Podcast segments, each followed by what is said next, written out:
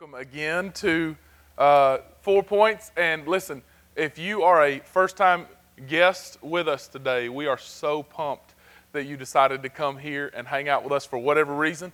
Uh, we don't care. We're just glad that you came. And so I want to tell y'all one thing. Uh, we have new mints in the back. And uh, so if you see Jenny at guest services, they're green. And I'm telling y'all right now, I literally believe thousands and thousands of people are going to come to, these, to this church because of these key lime mints. Has anyone had them? Raise your hand if you've had the key lime mint. If you have not had the key lime mint, it's going to change your life. Thank you, Tron.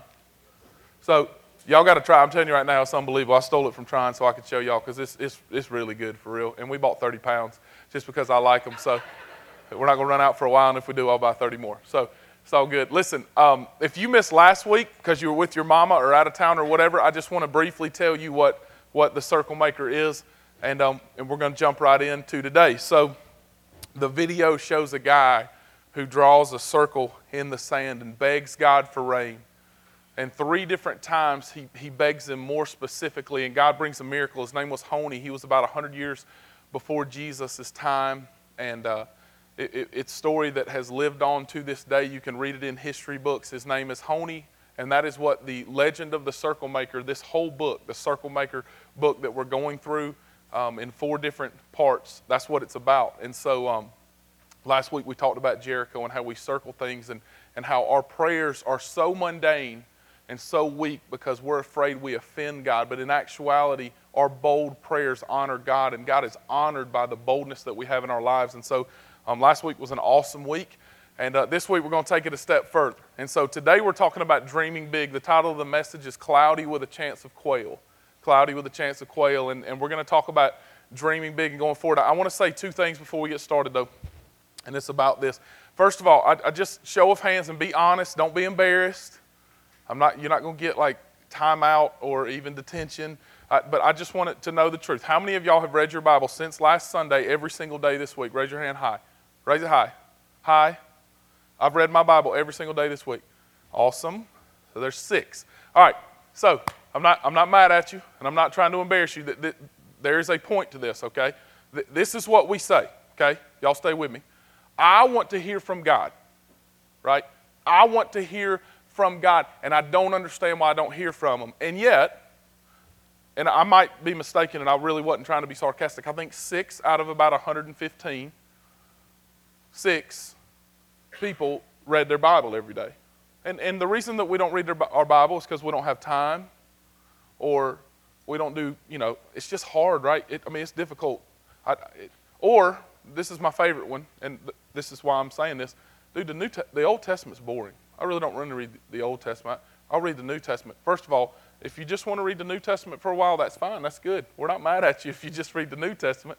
Read something. Start with something. But the second part is, man, I love the Old Testament. Someone asked me the other day, Mark, how do you come up with messages? And this is what I tell them, and I'm not being funny. I, I come up with messages because I read the one year Bible and like it just comes to life. It's amazing what happens when you read God's word every single day. It's amazing. And so this is my challenge to y'all. If you want to hear a word from God, read the word of God. it's really cool. It's, it's a novel idea. Because we have time to get on Facebook for an hour every day, but we don't have time to get on our face with the word of God. And so that was just a little side note. Just saying if you want to hear from God, and see miracles happen in your life, it's really cool to start with the Bible and reading it every day. Um, by the grace of God, I haven't missed a day this year, and it's been something that I've made a priority in my life because I think last year I missed several days. I've made it a priority in my life this year, and I'm doing the one year Bible, and it's awesome on the iPad. I just want to encourage y'all make that a priority in your life if you want to hear a word from God. Because if you're not in the Word every day and you're not praying every day, I promise you, you're not in touch. And if you treated your husbands or wives that way, how would our lives really look at home if we didn't talk to our husbands or wives for weeks at a time, except on Sunday morning for one hour? So, just a little side note. So, today's message is Cloudy with a Chance of Quail, and um, it's one of my very favorite stories in the Bible because almost nobody knows about it and very few people preach on it. And it's found in Numbers chapter 11. So, if you have your Bibles, I want you to turn to Numbers chapter 11. And this is how we find miracles in our lives, okay? This is like the formula. So I shared this with our small group on Tuesday night, but I want y'all to write this down. This isn't even part of our notes, but the raw material that God uses to perform miracles in our lives is raw dependence on God. The reason that we do not see miracles in our churches and in our own lives is because we are not dependent on God, we are dependent on self. The reason that we don't spend daily time in, in the Word, like y'all admitted just now, and I'm not mad at you. Please don't feel like I'm fussing at you. The reason that we don't do that is because we're not dependent on God. We got it, right? I'm good. I don't have time for that. The reason we don't beg God for things and spend time on our face before a holy God that we've been given the right to do, like we talked about last week. He tore the veil, He let us go into the Holy of Holies. And the reason that we don't beg God for things and we're not bold is because we've got it. Well, raw dependence is the necessary thing that it takes to see miracles happen in our lives. And today, we're going to push through the junk in our lives and we're going to get to that raw dependence. We're going to push through. I want to give you three things of how, three ways that we can uh, find miracles in our lives and start dreaming really big. And I'm not talking about winning the $600 million last night. Some dude from Florida won. So I thought it was going to be me, but whatever. But that's not the kind of dreams that I'm talking about. I'm talking about dreaming big of what God can do in your life. Because listen to me, I'm not a feel good preacher. I just called y'all out for not reading your Bible, so I think y'all know that I'm not a feel good preacher. But I do mean this with all my heart. I want everybody's eyes right here for just a second. I feel like I'm teaching y'all. Every single person in this room, there is zero exception Every single person in this room can be greatly used by God. Every single man, every single woman, and every single teenager or preteen, every single person in this room can be greatly used by God. Every person in this room. There is not one of you that is not talented enough or beautiful enough. There is not one of you. God does not look at what you look like or how you speak. God looks at your willingness and your heart. And this morning, what I want you to do is peel back the onion layers and get to the point of raw dependence where you need God more than you need anything in your life. And I'm telling you, it will be unbelievable what God does in your life. There is none of you, there's not one person that God can't greatly use. None of you. So I'm going to give you three things of how we're going to get there and start seeing miracles in our lives. Number one, stop trying to rationalize everything, everything in my life. Stop trying to rationalize, because don't we do that? Like everything that happens, we have an answer for it, right? Well, this happened because of this. Or, or this is how I can fix this. And we all we do is we just sit there and we make things happen in our own minds. And faith is not in the process. Like we don't need faith, we rationalize. I, Numbers chapter 11, starting in verse 4, says, Now the rabble was among them excuse me, the rabble among them, which is like a mob, by the way, the, the mob that was among them had a strong craving. So let me just give y'all a picture. They hadn't eaten meat in a long time in Israel. And there was this small group, there were a pack of angry people, and they were hungry and they were getting ticked off. And so this mob was had a strong craving, and the people of Israel also wept again and said, Oh, that we had meat to eat. I'm hungry. I want some meat. These dudes have been eating bread that was falling from heaven called manna for a long time, and they were getting tired of it. And this is what they said, and I want y'all to pay special attention to their words. And then I want you to consider yourself as I'm reading this. Verse 5 We remember the fish we ate in Egypt that cost nothing the cucumbers, the melons, the leeks, the onions, and garlic. But now our strength is dried up, and there is nothing at all but manna. Look at this junk falling from heaven to look at. I'm so tired, God. This, this, this is miserable. All I, I look up and I just see this flaky stuff falling from heaven, which, by the way, if that doesn't freak you out that God's making, making it rain bread, but you're, you're frustrated with it because it's all about me. Life is all about Mark. And if y'all aren't this way, I really want to sit down with you and find out how you got to the point that life's not all about you. And God, I know that you're the provider and I know that you're making bread fall from heaven so I don't ever have to buy it. I know you're making bread happen, but I'm tired of bread. I am selfish and I need what I need. And this is what we do. And if this is such a beautiful picture of the human being, this is such a beautiful picture of sin. This, is, this, this sums it up. And I'm going to admit something to y'all right now that I'm embarrassed about, but it's just real and raw, and I'm just going to be honest, okay? There have been times in my life where I've said this if I were not a Christian, I would do this. and I would enjoy it. And it's several different things. Like if I wasn't a Christian, I would go to so and so, or I would do this. And the word says that sin is pleasurable for a season. Sin is pleasurable for a season. That's what Paul said. Sin is pleasurable for a season. It's fun. It's fun. But, but he also says, Paul also tells us that I'm a slave to sin, that, I, that, I, that it owns me. And so this is what I say God saved me. I want everybody to say with me God saved me. I begged him, Lord, forgive me. I cannot believe what I did. My sins cost you the cross. You had to take the punishment of the cross because of one of my sins. I was punished, it was punishable by death. I deserve hell. I deserve devastation, but you took my sin. You who knew no sin bore my sin so I could be called the righteousness of God. But listen, even though that you took that slavery and that sin from me, I want it back. Why? It was fun. It was fun to be a slave to sin. I want that slavery back. And what we fail to remember is the promises that God has given us and the freedom that we have in Christ because we have manna. Because my life doesn't look as fun as those people. Because if I really walk with Jesus, I have to suffer sometimes and it's difficult, and I want the fun that they're having. Why can't I have that? And it is amazing that we get that selfish, isn't it? And if y'all aren't that way, then I'm just telling you, and I'm not mad about this. I'm happy that y'all are better than me, but y'all are better off than I am. Because my honest thought is, my life would look like this if it were not for that from time to time. And I sound just like the children of Israel. Because this is what they honestly said I wish I were a slave. They got beaten, they punched them in the freaking face and ripped their clothes. They raped their women. The Egyptians did. They were nasty to their people, but they got to eat fish.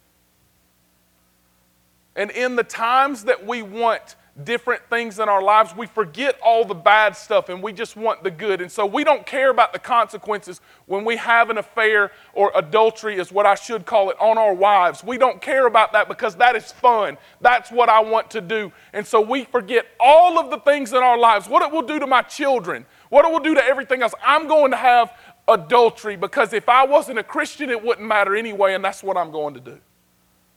And so we just say, bump it. It's all about me. I, I, I enjoy being a slave. We close our eyes, we let, we let the deceiver put the wool over our eyes, and we say, man, this is going to be awesome. And guess what? It is. For that one day, or that one month, or that small season, it is awesome. It's fun.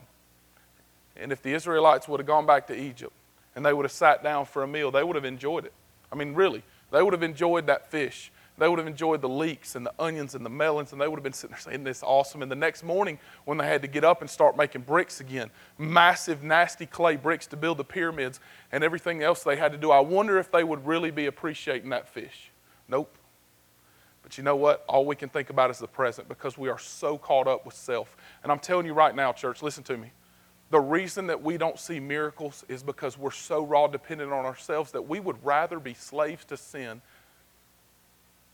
than glorify Jesus Christ with every part of our lives. The thought of going and witnessing to someone that, oh my gosh, I'm just, I can't tell anyone. I'm not outgoing like you are, Mark. But I'll go party with them. That'd be awesome. Really? Like you don't care enough about their soul and the fact that you have hope in Jesus enough to tell them about Jesus, but you'll go party with them because that's fun, right? What if we cared so much that we didn't care about us as much as we did everybody else? And we started loving people and serving people and helping people. It doesn't matter what color they are, how they smell, what they look like. We just love people. But I'm telling you right now, if, we're, if we continue to be slaves to sin, we're going to look like the world looks and we're going to act like the world acts because they're slaves to sin. And we are just like Israel. We're just like them. Continue reading with me in verse 13.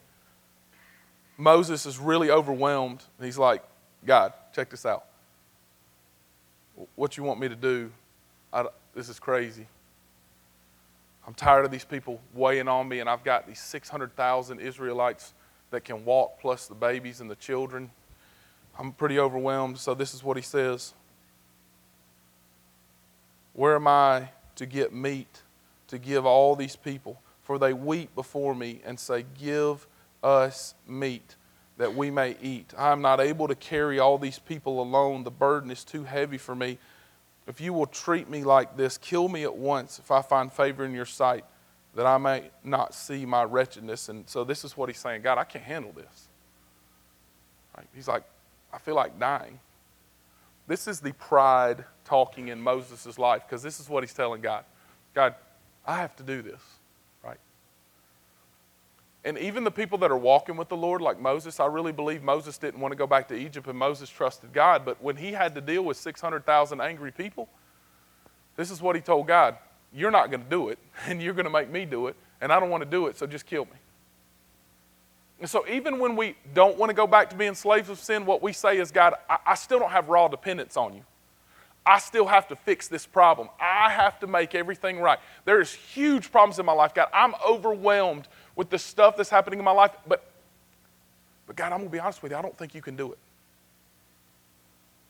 Like, honestly, honestly, where you sit right now before I give you the second point, I just want you to picture this. Do you really believe God is bigger than the problems that you have in your life? Do you I mean really? I'm not saying amen, brother, on Sunday morning at 10:30. I'm not asking you to say it right now. What I'm saying is honestly, when you're by yourself and it's Tuesday and life all hell's breaking loose all around you and life sucks. Do you really believe God's bigger than everything in your life? And that even when things are so difficult, you know it's God's best that is happening in your life. Do you really believe that? Or is this what you say? What Moses is saying right here? God, Really? Like, this is what you're going to do in my life? You're going to let these bad things happen to me? I just kill me. This is what Moses is saying. Forgive me. This sucks, God. This is miserable. I hate this. That's what Moses was saying. Please kill me because I don't want to do your work anymore. And we look just like him. We look, I mean, my life reflects Moses so much, or Israel. Because I'm either wanting to get back into sin and hang out and mess with the former life that I used to live before God changed me and I was dead and then I rose again a new man because I moved from death to life by trusting in Christ. But I dabble in that old nasty sin, don't I? And then after that, when I'm walking with Jesus and I become a pastor, or a layperson that loves Jesus that can be greatly used by God. When difficulty comes my way, God, I got to fix this, and I don't know how to do it, and I look just like Him. And this is the question that I have to answer. Number two How big is my God? I must answer that question. How big is my God? How big is my God? Verse 18. Say to the people, Consecrate yourselves, for tomorrow you shall eat meat. For you have wept in the hearing of the Lord, saying, You will give who will give us meat to eat? For it was better for us in Egypt, therefore the Lord will give you meat. And you shall eat. You shall not eat just one day or two days or five days or ten days or twenty days, but the whole month until it comes out of your nostrils and you become loathsome excuse me, and it and becomes loathsome to you because you have rejected the Lord who is among you and have wept before him, saying, Why did we come out of Egypt? I love being a slave, God. But Moses said, The people among who I am number 600,000. Moses is still questioning him, by the way. Moses is still saying, Dude, this can't happen. Are you crazy? We got 600,000 dudes on feet. Not to mention the women and children and some other people. Like, I, there's probably over a million people that I got to feed. What do you want me to do? How will I give them meat that they may eat for a whole month? Shall flocks, listen to what he says, because this sounds like us. Shall flocks and herds be slaughtered for them enough for all of them? Like, seriously? Or shall fish from the sea be gathered for them enough? And this, basically, this is what he's saying. Are fish going to jump out and come into our camp and hang out with us and we just gather them up? Or, or are the herds just going to one by one come to us to the number of maybe a million cows and we'll just slash all their, all their necks? Like, really, is this going to happen? God, how do you suggest I feed all them meat? And the Lord said to Moses, if you have a pen or an iPad or something, you need to highlight this, underline this, star this, and you need to go back to this verse. Numbers chapter 11, verse 23. Every difficult thing in your life, you need to go back to this, you need to go back to this, and go back to this. I love this verse because this is God saying, Come on, man. Come on, man. I'm God. Come on, man. And the Lord said to Moses, Is the Lord's hand shortened? Now you shall see whether my word will come true or not. And this is what God, like, can you imagine being God just for a second? And you're looking at Moses, who is your man, who, who you've greatly used, and, and you parted the Red Sea, right? So the walls are up on the sea and they walk through, and the same dude that you've used is looking at you going, Can you really handle meat? Isn't that what we do? Like, God does great things in our lives when we look and go, God, you're not big enough. Like, I really don't think you can handle these problems in our lives. And God says, Is my hand short?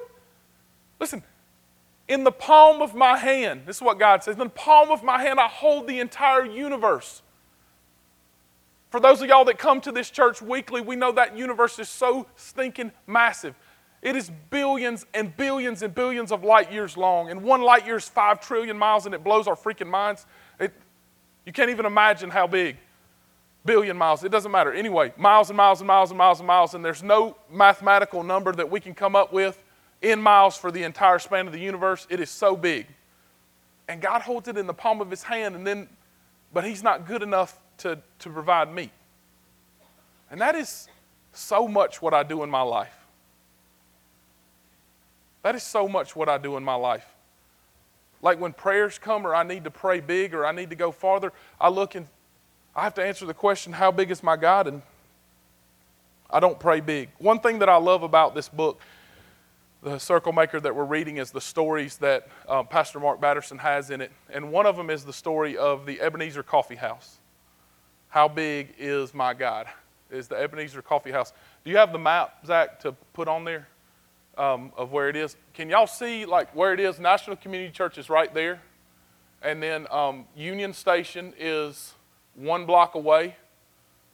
And then um, right here is the Capitol, the U.S. Capitol. And so they, they have a pretty decent location. Capitol Hill Baptist Church is over here, and you got like all these different things, and then the White House is right here.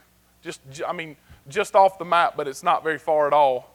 Um, I don't know if y'all know much about Washington, D.C., but that is pretty expensive real estate right there. Wouldn't y'all agree? Like right across from the Union Station and then just down from Capitol Hill. That is like, there's a square there, and everything there is millions and millions and millions of dollars.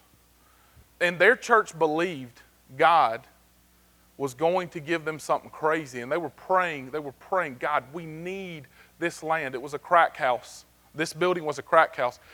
And they they literally, their guys would walk circles around it. Y'all got to read the story. It's so amazing. They prayed, they begged God. And listen, they believed their God was big enough to give them this coffee house and make it their church. And their land, that their main campus, they have several campuses, I think it's six. Their main campus sits right there. It is, you can't get more heart of Washington, D.C., and probably in America, there's not 25 places you can find that's more expensive real estate than that square right there, right by the Capitol building, right by Union Station. It is unbelievably expensive, and they got it for a tenth of what it should have cost them. Why? Why did this happen to them? Why did God do this in their lives? Because they had raw dependence, because listen, they could not make it happen. I want y'all to see what it looks like. And I really want to go have coffee, by the way. But that is the Ebenezer Coffee House, and right beside it is their church. And hundreds and hundreds and hundreds of people come through there every year. It is a self sustaining coffee house that, that um, does, gives money to missions in their, through their church, and it makes thousands and thousands of dollars a year for missions, and it is a miracle. That is a miracle standing there. And throughout this book, there are, there are so many. This is just one example that I wanted y'all to see because it's tangible. You can actually see what it is. And I want to go there and have coffee just because I, I want to sit in the seat that is a miracle seat and taste coffee from a place that God had to do something so big. And listen, Mark Batterson is a great pastor, and he wrote a really good book, but he didn't do this. Like, listen, in your life, if you can explain everything that's happened, then you don't have to explain to people how big your God is. And this is the reason that I love this story is because there's no explanation other than, man, God's hand is not shortened. I serve a really big God. And you know what? I want to know this God more, man. I want to know him so much better. I want to be so familiar with his word that when someone says something to me, I can just say, yes, right there. I want to hear his voice when he talks to me audibly, and, and I, want to, I want to pray so deeply that I know him so that things like this can happen. I'm just going to share this with y'all. We decided as a staff that, that I was going to share this today. We've been praying for a while for the building right next to you. If you turn around, there's a wall there, and then on the other side of that is an equal amount of space to this. There's in this building, there's um, this whole building. There's six equal parts. We have the HI section of it, and JK is right next to us. And it doesn't mean just kidding. It's literally JK. That was a good joke though. It's, it's literally JK right next to us, and um, Austin got a key a long time ago, and we store some stuff in that back area. And Earl Furman's been real nice to us in letting us do that. And and so we have our storage right next door, and there's small storage in the back. But like when we walked in the door, my heart like jumped with excitement because I looked and said, "Oh my goodness, that is our kids area. That is our four kids area. Like it's the perfect entrance way, and this would be perfect. And we could knock this wall where the nursery is back out and have room to expand to about 300 in here, and all that would become guest services back there with like a green room and all this, and that would become all kids with nurseries. There's a big worship area. This is awesome. And they want more money for that next door than they do for this part in here. And we just started praying God, we want a miracle. As of right now, no one's moved in. We thought someone was going to move in um, in June. We thought they were going to start in June. They were going to do a construction project, and it fell through. And so this is what we're praying, y'all. We don't have, I don't have news like God has done a miracle. I'm asking y'all to be the part of a miracle. I'm asking y'all to pray. Because I'm telling y'all, we, we won't pay the full amount because we can't. We, we, we cannot pay it. But this is what we really believe is our God's hand has not been shortened and, and, He's able to do a bunch more. And we're boldly asking God, we're, we, are, we are literally walking a circle around that part right there. And we're boldly asking God, we want thousands of kids to come through the walls in J and K and hear the gospel of Jesus. And it is ready to go. It's crazy. We would not have to put that much money into it because it, it's like it, it was made for us we believe that that's what our God wants for us. And I believe He's bigger and better than any circumstance or cost or money or owners or anything that can happen. And so during the summer, we're going to have a meeting and we're going to offer them something for that building and this building. And the answer may be no, because God may have something better. But we boldly and strongly believe in what we're asking is that y'all do circle maker prayers with us and that y'all pray over that. If you got kids, I'm telling you, it will be amazing. If you don't have kids, we want to see the children, the young people in this community know Jesus as Savior, and that's why we want it. And so we're praying boldly around that. And then I'll just tell you the other one that we're praying, and it's even more bold than that. There's a piece of land off Hammett Road and 101 as you go toward Reeville Road, that little cut through road right before, and it's the grass is about this tall right now, and every time I pass it, I can see the buildings over there for four points one day. And we're praying circles around that building. I think it's a 36 acre piece of land back in the back. And um, we have dreams of what we want to have happen. I haven't even asked about a cost yet. It's very preliminary prayers. But what I believe is God can give us anything. I believe He can give us anything. I had a couple people say, You better buy land now because it ain't going to be there in a few years. Well, if God wants it to be there, it'll be there. And I want to buy land as soon as possible, but God knows where we're supposed to be. So the question that we have to ask ourselves are a couple things. One, do, do I honestly believe that God is able to do these things? And two, will I pray so specifically and so boldly and believe that God's arm isn't short? And number three, Will I step back and watch it rain? After I circle my dreams in prayer, will I watch God bring the rain, and in this particular case, bring the quail. Then a wind from the Lord sprang up. This verse 31. A wind from the Lord sprang up, and, and it brought quail from the sea and let them fall beside the camp, and about a day's journey on the other side, and a day's journey on the other. So both sides, a day's journey around the camp, had two cubits, which is a yard, three feet of quail on the ground. And the people rose, and all day and night the next day they gathered quail. Those who, those who gathered at least 10 homers, and they spread them out around out for themselves all around the camp. I just want y'all to know how many quail fell because I found this fascinating. Um, 20 miles each way, three feet deep.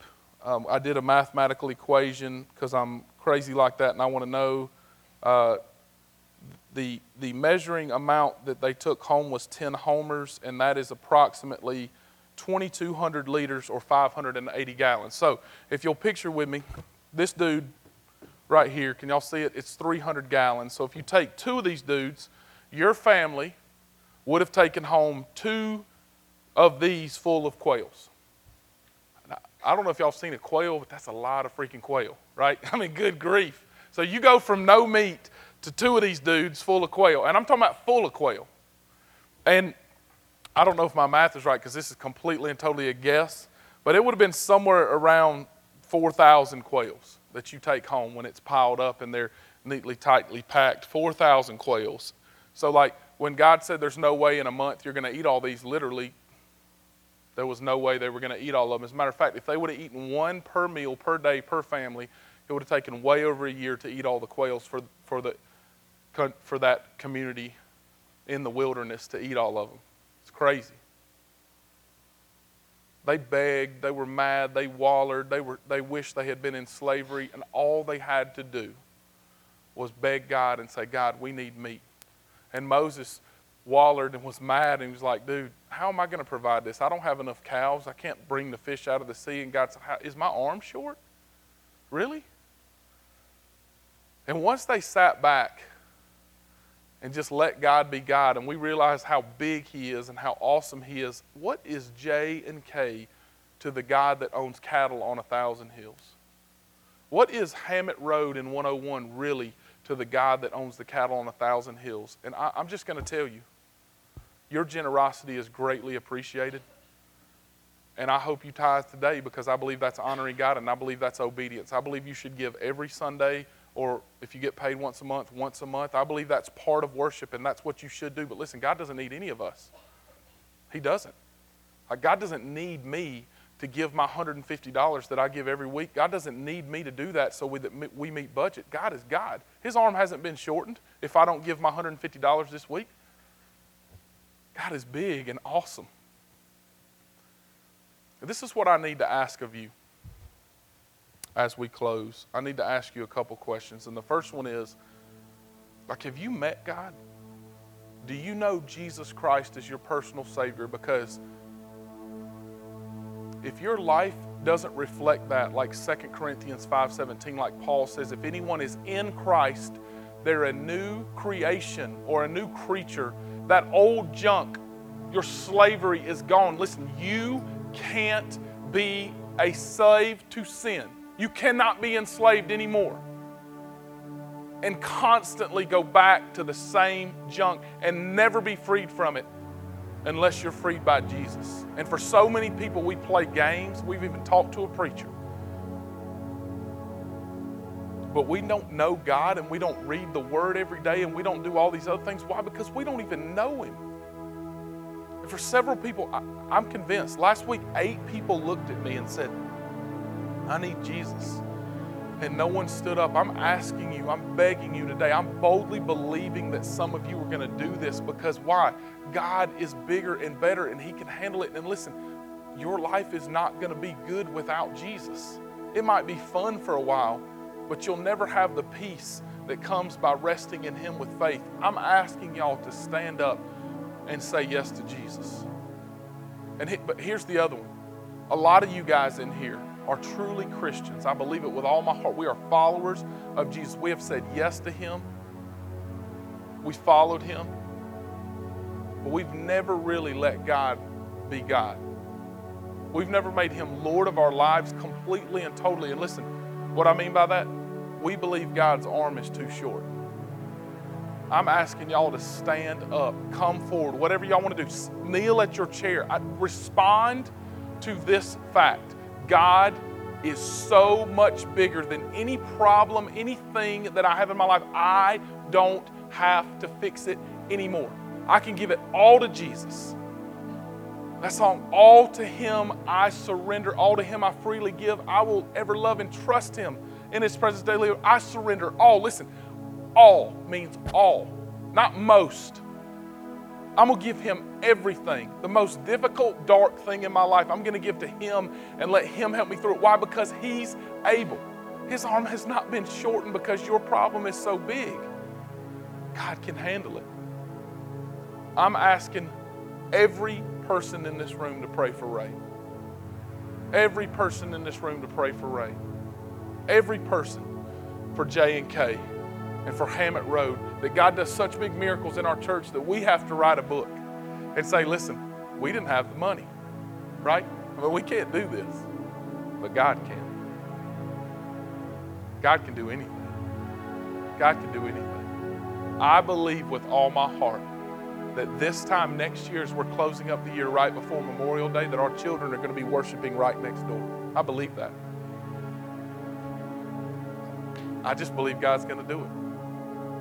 And I'm asking y'all to beg God because He loves bold prayers. He's honored by the fact that we know we can't do it, but we know He can. Will y'all pray with me?